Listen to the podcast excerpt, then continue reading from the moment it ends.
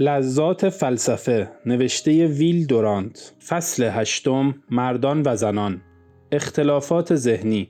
چنین است قرایز مرد و زن. اما نباید پنداش که این امیال اساسی با تجربه و تعلیم تغییر ناپذیر میماند. ذهن و عادت در زن و مرد بر پایه همین امور فطری بست و گسترش مییابد.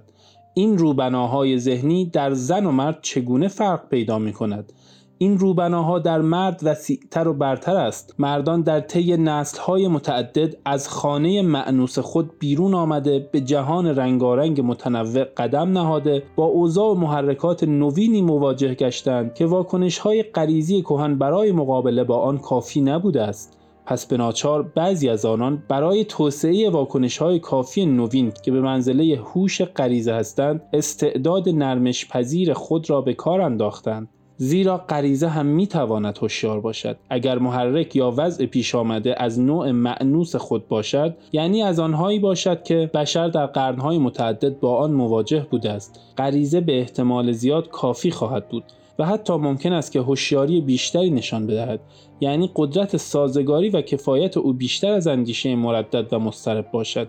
تا چندی پیش وظیفه اساسی زن عبارت بود از پیدا کردن شوهر و زاییدن بچه و این امر هنوز هم بر تمام زنان بجز زنان شهرهای بزرگ و بر همه زنان شهرهای بزرگ بجز زنان طبقه متوسط صادق است. این وظیفه اساسی خیلی قدیمی است و هر زنی از قدیمی ترین زمانها یعنی قدیمی تر از آن که بشر به یاد داشته باشد با آن مواجه بوده است و طبیعت برای روبرو شدن با این اوضاع واکنش های غریزی ساخته است که گاهی مصیبتبار ولی معمولا مفید و هوشیارانه هستند.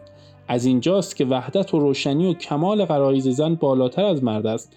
البته ما همیشه زنان شهرهای بزرگ را استثنا می کنیم مرد نقادتر و شکاکتر است و شعاع بیرنگ اندیشه او را بیشتر بیمار نشان می دهد غرایز او در اثر نرمش پذیری خرد شده است و استقامت و اطمینان خود را از دست داده است. مرد در حضور زن همیشه دست پاچه می شود تا آنجا که مسئله مربوط به پیدا کردن شوهر و نگاه داشتن عاشق و بنای خانه باشد زن عملیتر و بر خود مسلطتر است.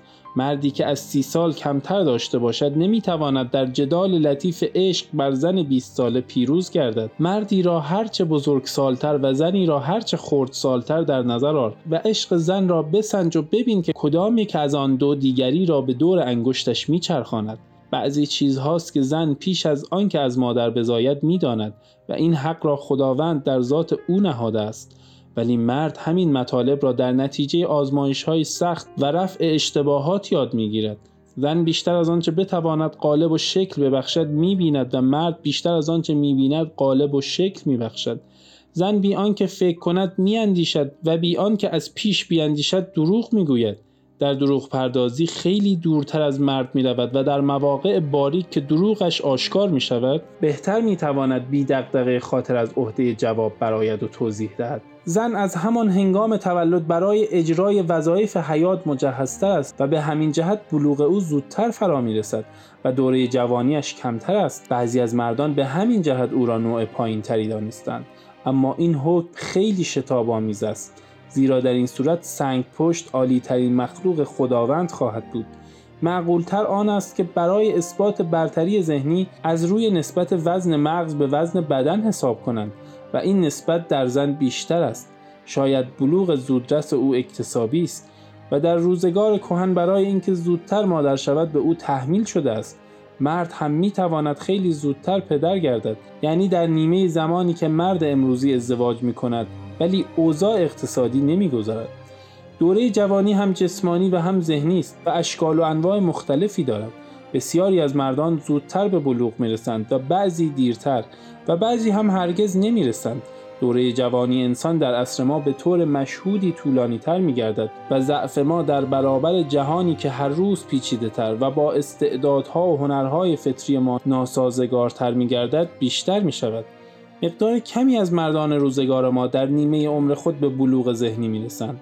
زنان که زندگیشان به بساط و کمال اشیاء طبیعی است از لحاظ جسم و ذهن زودتر بالغ می گردند.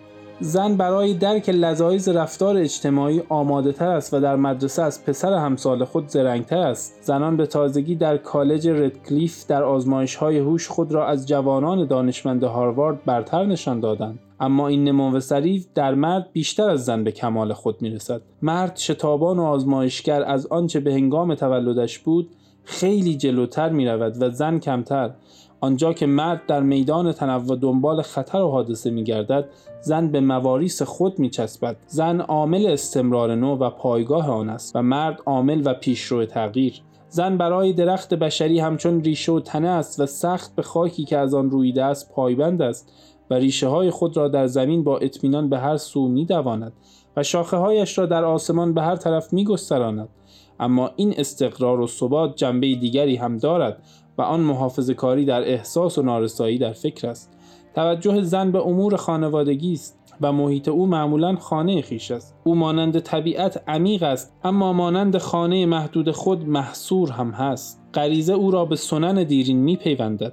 همچنان که متخصص در یک فن برشته خود علاقمند است زن نیز به همین سنت ها و روش های دیرین پایبند است. زن نه در ذهن اهل آزمایش است و نه در عادات. باز هم باید بعضی از زنان شهرهای بزرگ را استثنا کرد. اگر هم گاهی به عشق آزاد روی می آورد نه برای آن است که در آن آزادی می جوید بلکه برای آن است که در زندگی خود از ازدواج معمولی با یک مرد مسئول معیوس شده است. اگر گاهی در سالهای جوانی مفتون عبارات و اصلاحات سیاسی می گردد و احساس خود را به همه جنبه های انسانی بست می دهد پس از یافتن شوهری وفادار از تمام آن فعالیت ها چشم می پوشد و به سرعت خود و شوهرش را از این فداکاری عمومی بیرون می کشد و به شوهرش یاد می دهد که حس وفاداری شدید خود را به خانه محدود کند.